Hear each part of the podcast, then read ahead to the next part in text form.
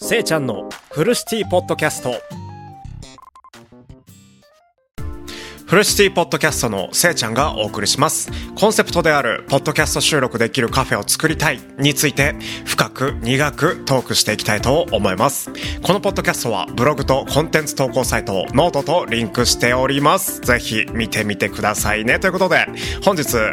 お送りするポッドキャストは、ポッドキャスト180話目、声を仕事にするにはどうしたらいいのかっていうね、ことについてトークさせていただきます。声をね、仕事にしたい。とか、声で収益が発生すればこんなにも楽しいことはないのにって嘆いた方もね、少なくないのではないでしょうか。僕もね、そのうちの一人で、やっぱりあの、声を仕事にしたいというか、声、自分のね、あの、好きな、あの、ラジオっていう、こういう、ポッドキャストっていうね、あの、部分において、そのポッドキャストが、あの、楽しめる状態じゃないですか。楽しめるコンテンツなので、その楽しめるコンテンツにお金がついてきたらいいなって思ったんですよね。それもそのはずね、あの、のコロナ禍でねあの令和の時代ってコロナ禍であの在宅が増えた一方で音声配信というね趣味が増えたと思うんですよね。僕だけじゃなくて皆さんも。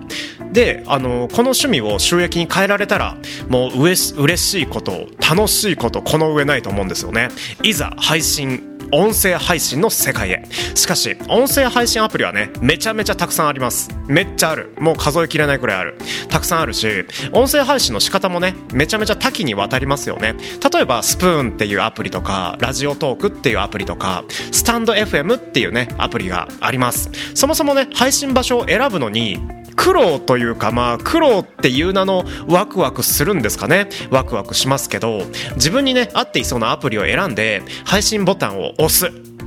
しかし、なかなかね、熱心に自分の配信を聞いてくれる心強いリスナーさんはいないんですよ。最初はね。なぜならば、配信の仕方を知らないから。最初はね、あの、配信を知らないってこと自体が、その配信を知らないというね、あの、コンセプトで配信を始めることができちゃうので、リスナーはね、あの、序盤は一定を保つことができるんですが、配信者というね、あの、立場の自分が、あの、配信に慣れた途端、その、配信を知らないっていうコンセプトって消えるじゃないですか。なので、あの、慣れた途端に安定しなくなる、あの、リスナー数が、あの、表示されるんですよね。ここからが配信を知らない方は、あの、苦労する点だと思います。配信、えー、音声配信アプリを選ぶことそして今言った配信の仕方を知ること。このねあの2つの疑問点が声で収益を出す声でお金を発生させるっていうことにね直結していると思うんですよね僕。そしてプラス、あのー、声で楽しむっていうことにもあの直結すると思うのでこの点についてね今回はねトークしていきたいと思います。1つ目にねあの音声配信アプリを選ぶことっていうね、あのー、トークテーマでやらせていただきます。音声配信アプリはね一見どれも同じように見えるんですけど中身はねだいぶ違いだいぶ違いますね。だいぶ違う。うん。多くのねあの配信アプリをインストールして試した結果の答えがあなんかななんか一見どれも同じ配信アプリに見えるけど多分なた多分だけどななんか何か勝手が違うっていうねあの気持ちが僕のね答えです。機能はね大体同じなんですけどあの機能的な部部分はね機能は大体ライブ配信まあ生中継みたいなライブ配信と収録まあポッドキャストも収録の一部ですよね。収録そしてつぶやき機能。これはツイッターみたいなね機能ですね。つぶやき機能なんですけど自分のね発信する声を聞いてくれるリスナーさんのね質が違う気がするんですよね。やっぱりあ質が悪いとかいいとかっていうねあの話をし始めようとするんじゃなくてななんとなくリスナーさんのあのー、こう聞いてくれる姿勢が違う気がします。やはりねあの配信アプリといっても配信した人配信した先デバイスの向こう側にはねあの人間がいるんですよ。人間のね感情が動きやすいじゃないですか SNS って。人間の感情が動きやすい SNS のようなものを想像していただいてもあの結構だと思います。自分にねあった人間もいれば自分に攻撃的な嫌ですけどね。攻撃的な人間も必ずいます。本名もねあの姿もわからない状態の配信アプリなんですよね。まあ当然なんですけどそんなね配信アプリはそれらのねあの感情がめちゃめちゃ顕著に出る。うん、めっちゃ現れる。そんなね、あの人間たちを選別するのは攻撃的、攻撃的なね、あの人間に会いたくないので、攻撃的な人間たちをね、あの選別するのはね、絶対に不可能なんですなんですよね。不可能なんですけど、できるだけ自分の考えに沿った人間を見つける。どうしたらいいのか。僕ね僕せいちゃんは僕せいちゃんだけの考えですよ。僕せいちゃんは自分のねあの年齢に近い人たちが配信を構成している配信アプリを選びました。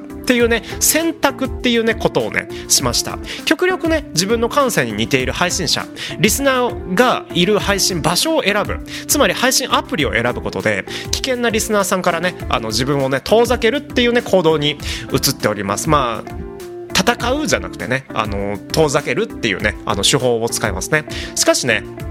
自分の年齢に近いリスナーがねいる配信アプリをどうやって探せばいいか分かんない。僕も最初そうだった。なので自分が、あのー、考えたというか自分がねあのそのなななんだろう。自分のあの年齢に近いリスナーさんがいるかとか攻撃的なリスナーさんが多くないかっていうことをあの自分で調べるためにやった方法が自分が配信者にあつまり、えーと、発信する側になる前に1ヶ月くらい皆さん1ヶ月ください。1ヶ月間ほどあのリスナーとしてあの配信アプリを楽しんでみてください。ここもねあの楽しむっていうのがじょあの重要なんですけどそうするとね次第にその配信アプリの年齢層とか攻撃的なリスナーさんがいるかいないか多いか少ないかっていうことがね見えてきます。目安として目目安としてですよ。うん。めちゃめちゃ僕のね自分勝手な目安なんですけど自分僕せいちゃんがねあの考える配信アプリ別のあの年齢層はスプーンーンとかボイスポコチャさんとかはあの年齢層がね比較的低い気がする。うん、あと、えー、今やっているラジオトークラジオトークっていうね配信アプリで僕リアルタイムでライブ配信させていただいてるんですけどラジオトークそしてスタンド FM はねあの年齢層が20代後半から40代以降のねようなね感触を持ってるってだけねあの伝えておきます。そして2つ目配信の仕方を知るっていうねトークテーマで喋らせていただきます。配信の仕方については僕自身もねまだまだ模索中。僕もね別にバズったことがあるわけじゃないし配信のねあのリスナー数がすごい一定してすごい多いわけでもないのでまだまだね模索中っていうね状態をねあのー、醸すというか模索中っていう状態をあの皆さんにお伝えできればいいと思うんですけどあの模索しているつまりね配信している中で配信を収益化させる方法を一つね発見いたしました。それがコンセプトを見出すこと。これ一番大事かもしれない。コンセプトを見出すこと。コンセプトが重要に感じたタイミングは配信を始めたタイミング。つまりさっき言ったことですよね。配信を始めたタイミングというね初手のタイミングなんですよね。配信初心者当時はリスナーが一定できるものなんですよ。うん、しかし自分がね配信に慣れた頃あたりからリスナー数が減少していく。この状状態でな何が僕おかしいことがあったのかというかな何を僕は間違えてしまったか。あのリスナー数が減ってしまった理由は何なのかっていうね気づきをね得たんですよね。それが配信初心者っていうあの配信初心者っていうねあのコンセプトがあったからこそまあおかしな話ですけどね。配信初心者っていうねあのコンセプトがあったからこそリスナー側がねそのコンセプトつまり配信初心者だよねっていうねあのー、